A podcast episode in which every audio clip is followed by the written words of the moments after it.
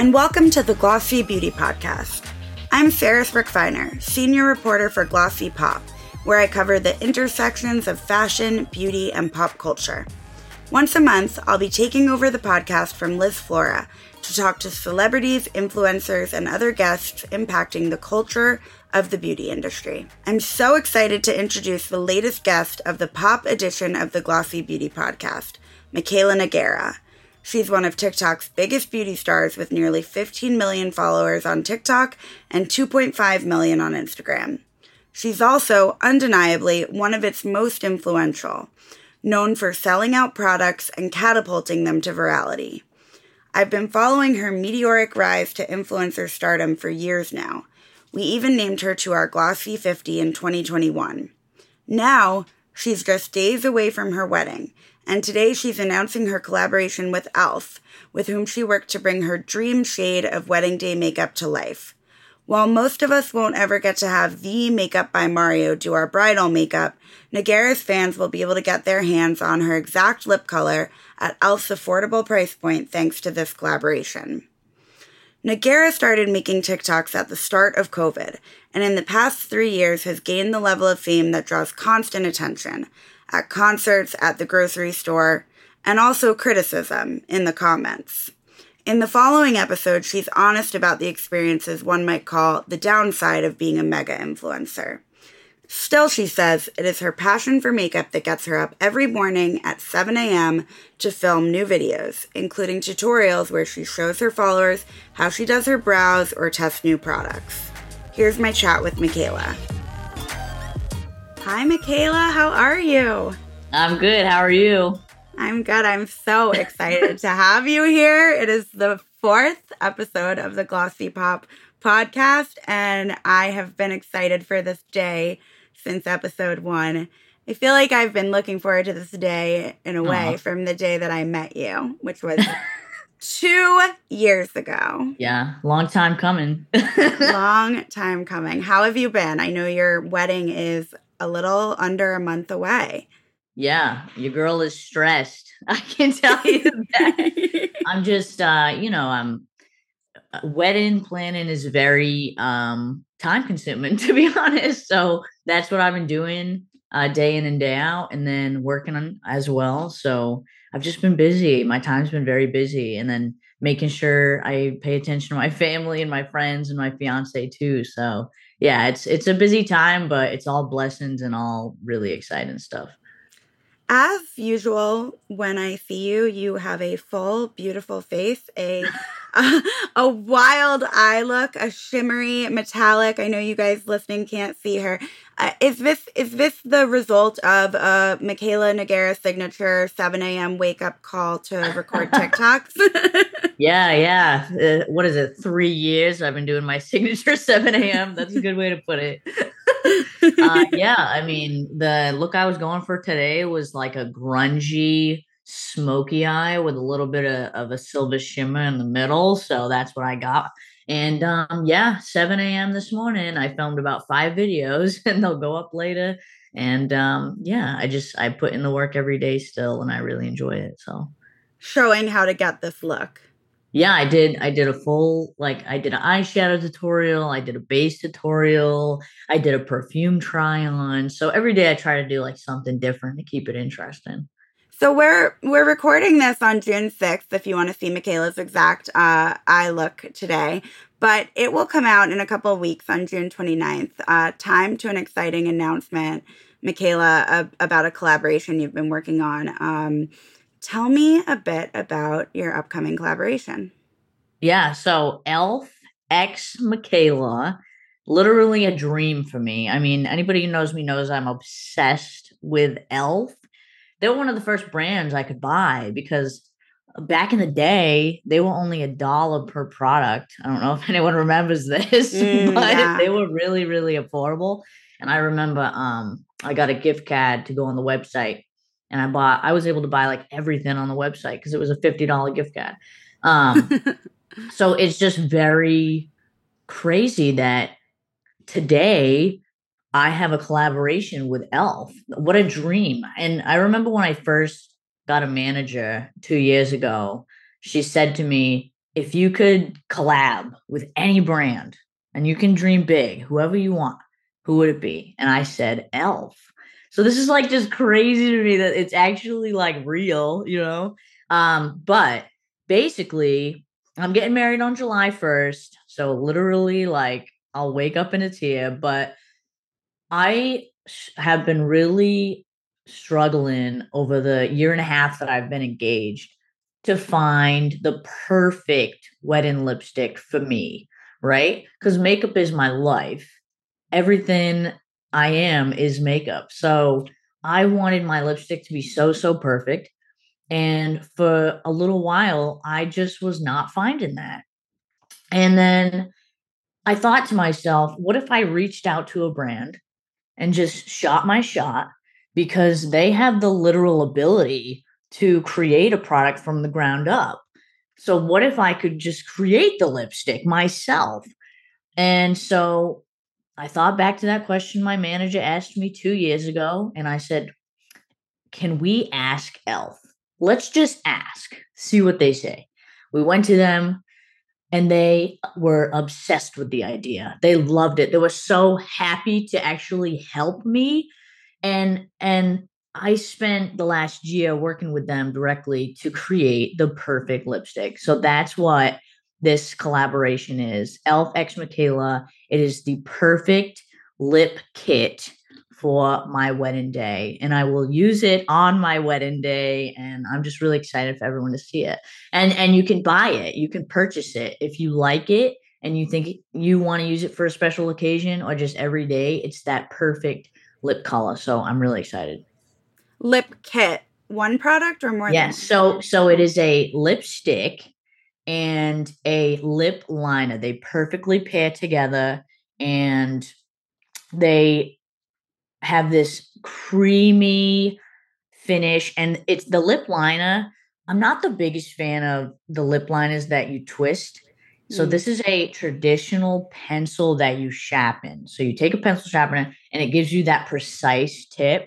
So everything I created from the beginning to where it is today, and it's completely designed after my wedding. So the packaging is designed to match the aesthetic of my wedding, and it'll actually be a gift for guests at the wedding. So it's like really cool. Are you doing your own makeup at the wedding? No, definitely not. No. I think what I'm going to be stressing about the most is the vows. So if I'm doing my own makeup on top of like trying to make sure I know my vows, I'll be stressing. So I tried to take that stress off of me. Who's doing your makeup? Mario. Okay. What a queen. What a baller move. Okay. That's incredible. So, okay. So you said you started working on this a year ago. Yeah. Long time. What was the process like? So basically you begin with, what do you want? You know, what do you want? How do you want the lipstick to feel? What do you want the finish to be? What undertone do you want it to be? Cool tone, warm tone, neutral tone. I really wanted it to be a cool, neutral tone because I'm very pale. And a lot of times nude lipsticks pull really orange on me or really, really warm. And that was the struggle I was having. So I wanted to create a cool, neutral beige.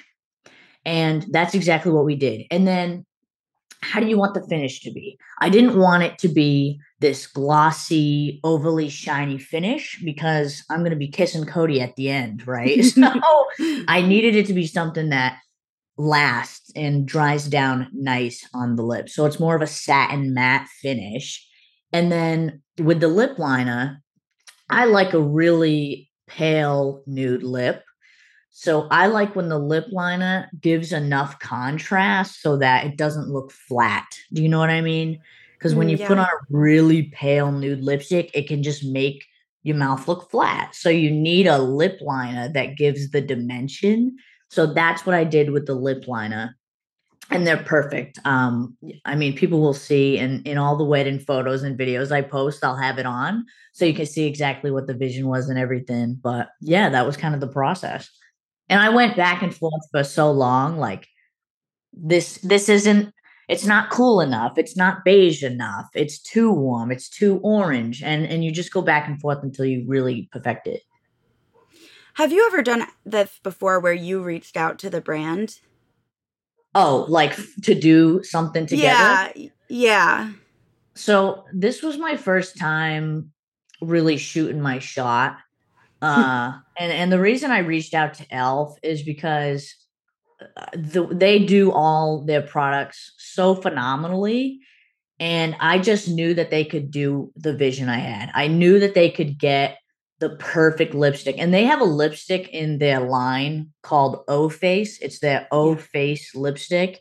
And I love that lipstick.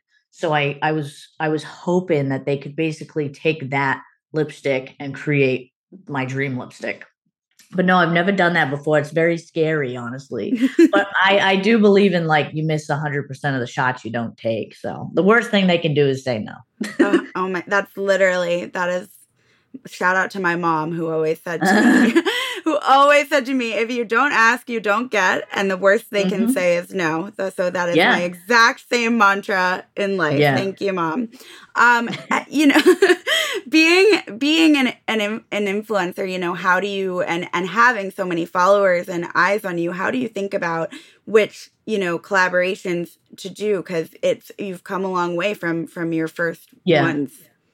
Yeah. So most of the collaborations I've done, I like it to be an affordable price point. So for instance, Glamlite is an affordable indie brand. E.l.f. is a massive affordable brand.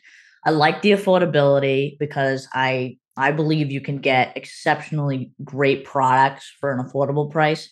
I also just like brands that like try really hard to connect to their audience, connect to their consumers, and just have fun with makeup. Glamlite is like spot on with that, right? They came out with like a Scooby-Doo collection recently, a Chucky collection, a Barbie collection. Like they have fun with it. They really make it exciting. And that's why I love to work with them. And then E.l.f., they keep people on their toes. They come out with launches that people don't expect and they do it well. They take their time. So like it does definitely matter to me who I work with in that sense. And I pick and choose very wisely. This isn't the first time you've worked with E.l.f. Like you've worked with them sort of as a partner before, right? Yeah. Like I've done like sponsored posts with them. I did a live with them. I've done things in the past with them. I absolutely love them. They're such an incredible team and I've gotten to know them. So, you know, that's why I felt comfortable asking them because I don't know. Why not? Who are the brands that you work with the most nowadays? I work with E.l.f. a lot. I do a lot of things with Charlotte Tilbury. I'm trying to think of else. L'Oréal. Love working with L'Oréal. I've done a lot with Maybelline. A lot of drugstore brands, actually. A few different skincare brands like Rael. I love to work with RoC. So yeah, it's typically, that's something that's really important to me is like, the brands that I work with them like repeatedly because I love to form relationships with them and they give me a chance to typically try the products way in advance so that I can truly get a feel for it. Sometimes even before it launches or is even announced, or I'll get like the lab sample, you know, and I like brands that do that because it really gives me a chance to try it ahead. Do you find that your followers respond well or even better to more affordable products? Yeah, I mean, think of it like this. Especially a lot of people that watch me are younger or in college or, you know, when I was in college, I the only time I was buying makeup is with a credit card. So, yeah, I mean, the thing is luxury makeup, high-end makeup, it's really cool. The packaging, it's nice, but you can get such amazing products at an affordable price point. Like I love E.l.f. I love NYX. I love Milani, Maybelline, L'Oreal, killer products. And a lot of the times, like L'Oreal owns a bunch of those high-end luxury brands. And a lot of them use similar labs and formulas and everything. So yeah, I mean, people love when I talk about affordable price points. Yeah. So you have had really just the craziest, I mean, really 3 years, I believe, maybe of anyone. I mean, there's a couple people I know like you who started creating content, you know, during the pandemic. And, you know, now I believe you're close to 15 million followers on TikTok. That comes with, you know, the most incredible experiences. You've traveled the world. It also comes with having eyes on you in a way that I kind of know because I met you 2 years ago that you definitely didn't anticipate. Not only what has that been like, but what has it been like at the different stages of growth, going from that first million to 5 to 10 to now nearly 15? I mean, I still remember when I hit 1 million, I was sitting in bed and, you know, refreshing. And that's a number that nobody would ever expect to have as a follower count, 1 million followers. That's insane to me. Yeah. So it blew my mind. And I remember saying, I had a boyfriend at the time and he was like, you're probably going to end up with 1 million followers. And I said, I will never get anywhere near that, dude. And months later, I had 1 million. And then it was so... Once I had 1 million, I noticed that more people started to see my videos. Mm. So then it just grew even faster. 2 million, 3 million, 4 million, 5 million. I think I went from 1 million to 5 million in like 4 months or something crazy like that. It was super fast. And it's just crazy how the number just climbs and climbs and climbs. And it's interesting. I mean, I feel very different now at nearly 15 than I did when I had 1 million. Because when you think of it, 1 million is much, much smaller than 15 million. I mean, at 1 million, at 1 million, I could go out and no one would know who I was. I was still working at Ulta at that time. And I would just have, you know, traditional shifts where no one would come up to me or anything. Now at 15, you know, I go to the grocery store and everybody knows who I am. I go to the bank and everyone knows who I am. It's like, it's a very different experience, specifically in person. Concerts are a lot, very overwhelming, you know, a lot of people will know who I am.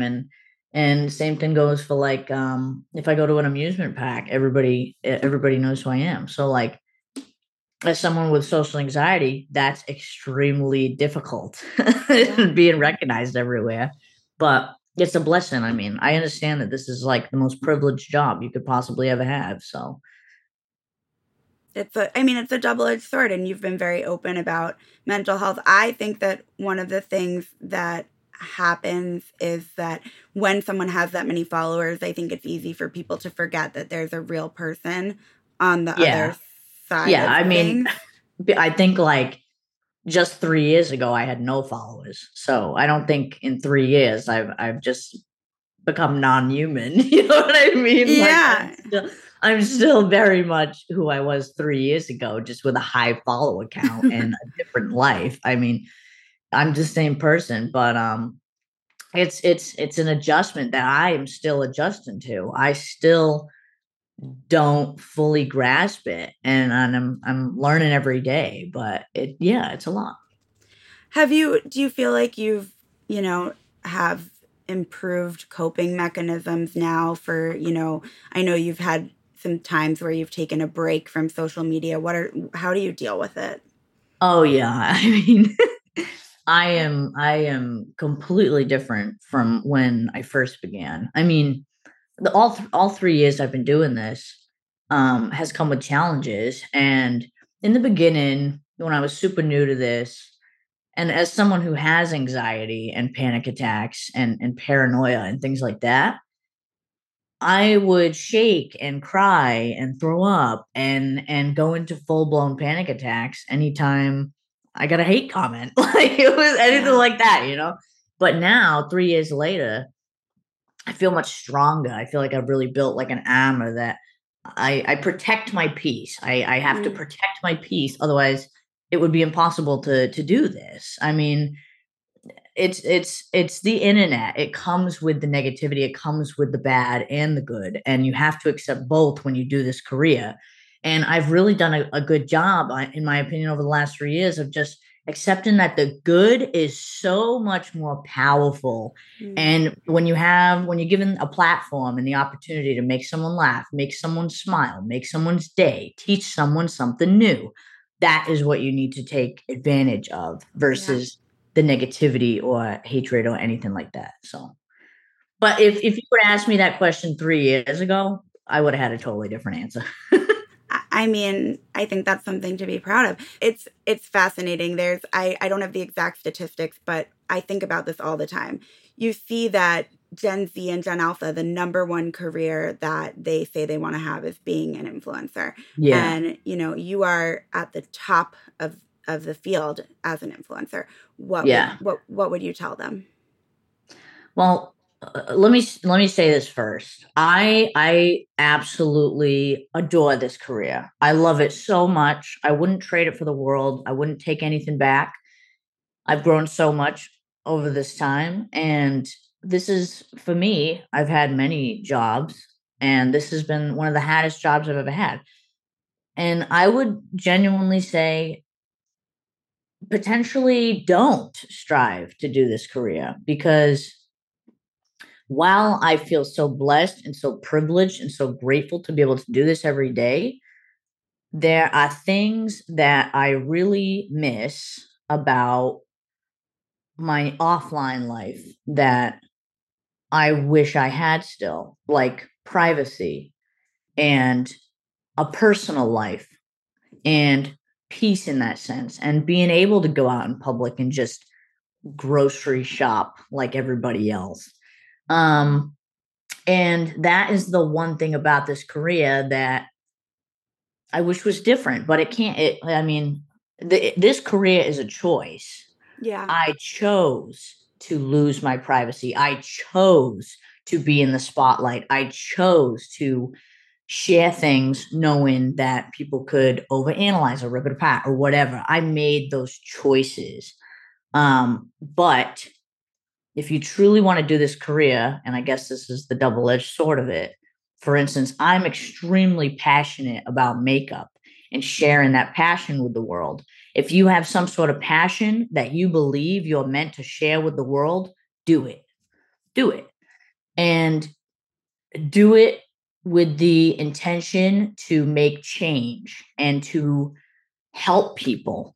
Don't do it with the intention of money or fame or anything like that, because that is where it gets rocky. You know what I mean? Yeah. And that passion is, I think you would agree, what keeps you waking up at 7 a.m. every day. Yes. To do this career, you need to be driven by passion, because that topic of burnout is so, so real. And if you don't have passion driving you and you hit the burnout, that's so bad for your mental health and just your creative ability, if that makes sense. So, looking back on the past 3 years, why do you think that you did gain as many followers as you did? Because clearly your content, you know, it resonates with people and you connected with people. Yeah, I mean, so that's something as I've grown, I've noticed I've become less vulnerable because I want to give less ammo, I guess, to rip me up. But that's what I miss, because that I believe that is what attracted people to my page, was I was able to just be so open and vulnerable and honest. Yeah. And as I've grown, I've pulled back from that a bit because I'm scared, to be honest. Like, no, you're human. Yeah. I don't want to say the wrong thing, do the wrong thing. I don't want to, you know, I don't want to stir any fires or pots. So I've just drawn back a little bit from being vulnerable. But now that I've grown this armor, I am working on sharing more of myself again, because that's what I loved about TikTok, is that you could just be so open and honest, but the app has grown so much that it's like a minefield now, you know? Yeah. Yeah. I saw that you went to the UN earlier this week. Yeah. They had a eating disorder related event. And that's something you have been open and honest and vulnerable with your followers about. What were you there for?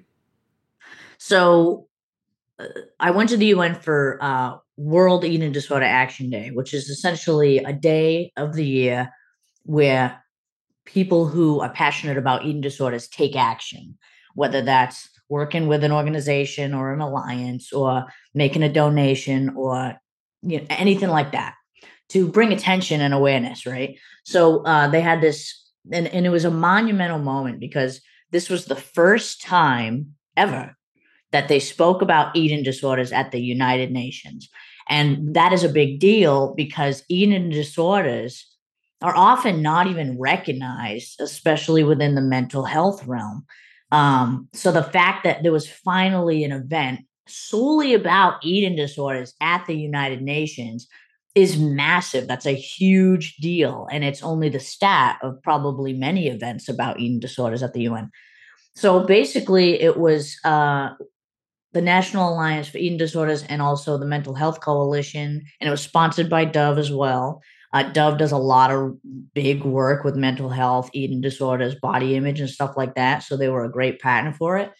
But it was all like-minded people in one place, people who want to make change, right? With eating disorders, bring attention, bring awareness, bring funding, bring policy change and everything like that. So it was just a wonderful event to attend, and it was really important that I go to that.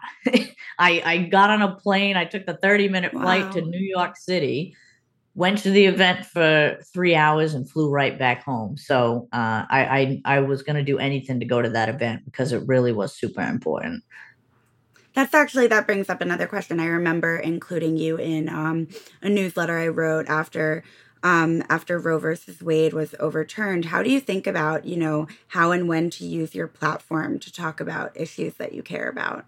Yeah, I mean, if it's something that really, first of all, if it impacts you directly, speak on it. I mean, for instance, eating disorders, it was important for me to speak on that day because I knew, and I made videos about going to the UN, and I said, my comment section is a safe space. If you want to vent about this, if you want to give any sort of advice or tips for me to bring to the UN, that please do. So that's why it's so important. And also you see comment, like I literally read a comment yesterday on my United Nations video and it said, "You're the reason I got help for my eating disorder and now I'm in remission." Like that is why you talk about it. Yeah. That is why you talk about it. And then with Roe v. Wade, like that, I'm someone who is very, very pro-choice. So that really mattered to me when that happened. And I was very, very emotional about it. And I wanted to do something about it, So I think if something really just lights a fire in you, talk about it. I mean, it's not going to do harm. It's going to do more good than harm. So, yeah. Yeah. So again, going back to, we've worked together a bunch over the years and we did this story where we talked about a couple brands that you had a big impact on because you had sent their products viral, and there were brands that were big. This was in April 2022. And there were brands that were more established, like Glow Recipe, which you've continued to work with them. And then there were smaller brands like Citizen Cosmetics and Bosma Beauty, which has since launched in Sephora. And I would venture a guess to say that you played a part in that. But it's interesting. This is becoming a theme of the episode. Virality often winds up being a double-edged sword, right? Yeah. Yeah. And I've noticed that has become something that not just you, other big beauty creators deal with as well. Like I'm not sure I, to be honest, in full transparency, even understand all the complications around it, but it can be kind of difficult to make a product go viral. And you make products go viral left and right. Tell me about that. I mean, I don't wake up in the morning and be like, I know this video is going to go viral. It's not like something I can decide. That is okay. So the double-edged sword of virality is that if a video you create goes viral, that is fabulous. Good for you. But there is an addiction that comes with virality. And this is just my honest perspective and what I have experienced myself. And I know other creators would agree. There is an addictive. It's like a drug. Going viral is so addictive. You want it. Once you have it, you want it. You want it again and again and again. And the reason it's such a double-edged sword is because as you fight to make things go viral, you learn what causes something to go viral. What can you say? What can you do? What can you show? But as that grows, that addiction, you begin to lose authenticity and being genuine because you're trying to make things go viral. Yeah. And it was like last year that I realized that sucks. Yeah. I don't want to do that anymore. So a long time ago, I stopped trying to go viral, and I still go viral. But I think when you're trying to go viral, it can have such a negative impact on your mental health. So I would not advise anyone to try to go viral. But if you do go viral, appreciate it. It's incredible. It's awesome. But don't make that your whole mission. That's what I would say. And then the other thing is, because I'm in the beauty industry, we're making these makeup products go viral, right? Yeah. And this industry is jam-packed with makeup. There are launches every single day, multiple. Yeah. And when a product goes viral, everyone goes out and buys it. That impulse behavior. And that's just a result of consumption, consumerism, and our society, right? And then 3 weeks later, no one's talking about it. Yeah. And we're on to the next thing. So do I think virality is healthy? No. But unfortunately, that is the way TikTok is designed. It's designed to make things go viral. So I'm trying to kind of navigate that, because I care about my followers a lot. They have been there with me since the beginning, and I just want people to be self-aware when it comes to buying makeup and everything like that. That brings me to one of my questions. I think about that a lot. You know, obviously being a creator, you're in such a privileged position of trying things for free and trying things before they come out. How do you think about sort of like talking to your followers about the overconsumption that TikTok has really made rampant? Yeah. So like, for instance, I used to do these really big PR unboxing videos, and I don't do those anymore because I give the PR away. Because I found, because when you stat as a beauty influencer, and this is honest, if you're a beauty influencer, this is how you feel in the beginning. You get on all these packages and you're like, oh my God, this is amazing.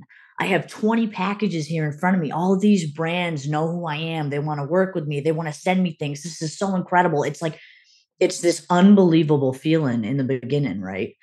But as someone who's been doing this for years now, it changes. There's a shift that happens. And you start to say, this is a lot of consumption. This is a lot of waste. There's a lot of packages here.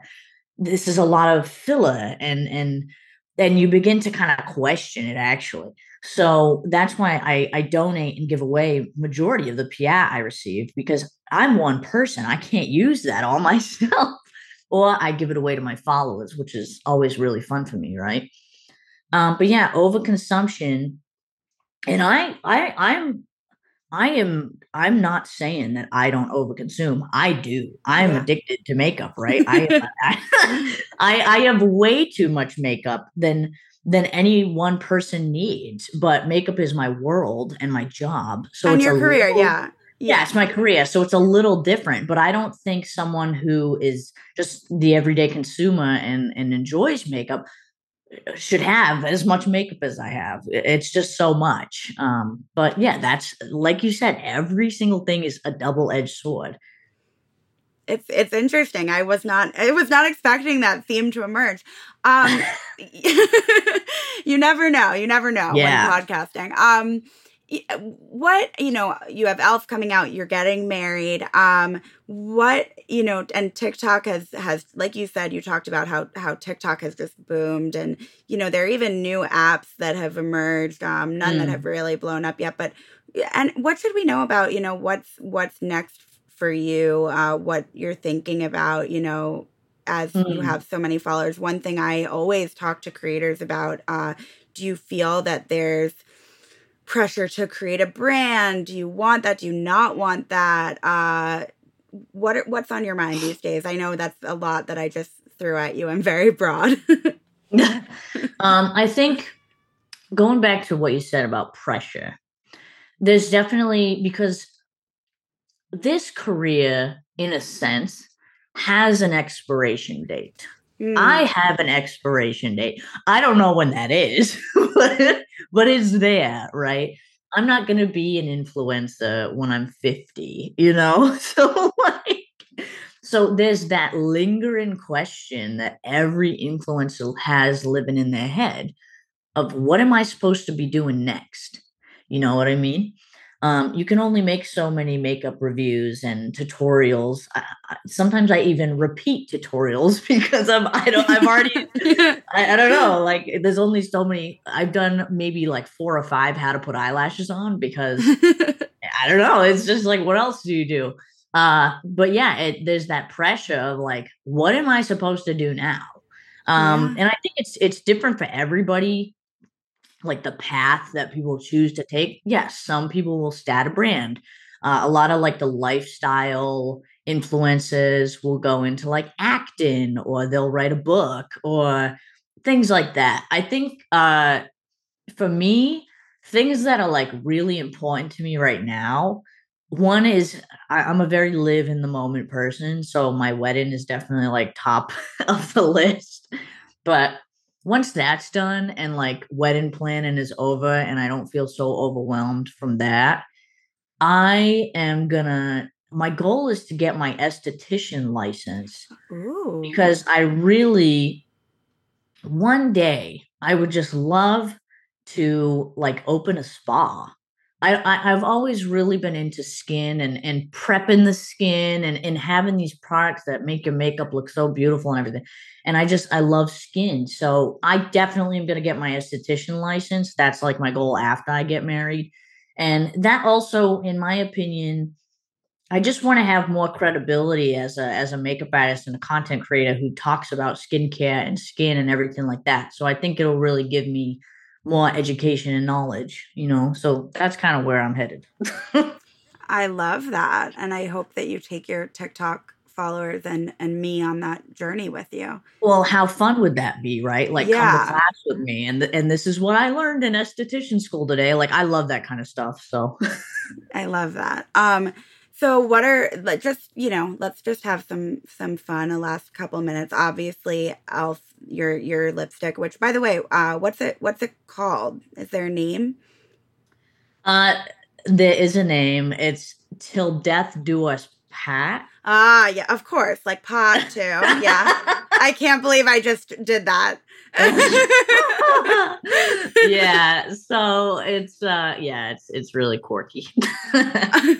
I love that. I mean, it's by the way, how do you feel about the Kim Kardashian sound? No, I have to tell you about this actually. So I've seen so many comments that are like, how does Mikayla feel about this? And like, what people don't realize is that like, The internet exists, but real life does too. Okay. And everywhere I go now, I hear Kim Kardashian screamed somewhere. It's like, and this is no, I kid you not. And this is, don't do this. Last night, a car, don't know who these people were, packed in front of my house and started screaming Kim Kardashian out the vehicle. Oh my God, I'm so sorry. No, that's fine. But like, this is like the reality of like that kind of stuff, right? But I saw someone say like, she should have saw it coming. Like she should have known that audio was going to go viral. And I mentioned in a video, I don't know, a couple of videos after that video, of course I knew that was coming. Like I know what gets people going, and I'm the type of person I love to get people going. So yeah. It's funny, when you first said that, I was like, wait, how could she know? But you do. Oh yeah. Are you kidding? Because my voice is such a like, oh, people love to just like talk about it. So if I can mess with people, I will. Because it's just like, I mean, and it's not just you. It's not just you. Voices on TikTok. And I think, I mean, this is a whole other conversation, but women's voices, people like to police that. I tell it to everybody. The reason, one of the biggest reasons people care so much about my voice is because I'm a woman. Yeah. Like literally. But no, it's that's the thing. It's my accent. It's my voice. And I have every right to own it however I want. And if that means kind of messing with people a little bit, having some fun, sure, why not? So. Good for you. Last question. What are the 5, summer staples, the 5 Mikayla Nogueira makeup summer staples? Okay. Or skincare too, whatever you want. That's a really good question. Okay. E.l.f. sunscreen, SPF 30. The NYX. The glow one, Mikayla? Yeah, the glow one. It's in a white tube with a yellow cap. Yep. And then every single day I have been using the NYX brow glue because it's humid, it's hot, and that it glues your eyebrows down. So I could rub my eyebrows right now and they won't move. And you need that in the summer. So that, I really like a glowy foundation in the summer. So I've been using the Charlotte Tilbury Beautiful Skin Foundation, super pretty in the summer. I think you need setting powder in the summer, and you want something that's going to like absorb the oils. So I really like Kosas Cloud Set. It's a pressed powder and you can just use it as a finishing powder, but it really helps with like oil absorption and everything like that. And then I would say I really enjoy like a lip oil in the summer, but there's a bunch I like. I love the Dior, the NYX, Tat. So yeah, all those lip oils I love. So yeah, perfect. I wear like right today I have this like intense makeup on, but in the summer I like it light, because it's so hot. Yeah. Oh, totally. And it's like you don't want your face to melt. Yeah. Yeah. Congratulations on everything, the lipstick, the wedding. Thank you so much for joining us on the Pop Podcast. Of course. Thank you for having me. This was awesome. Thanks for listening to the Glossy Beauty Podcast. Our theme music is by Otis McDonald. Don't forget to rate and review us wherever you listen to your podcasts.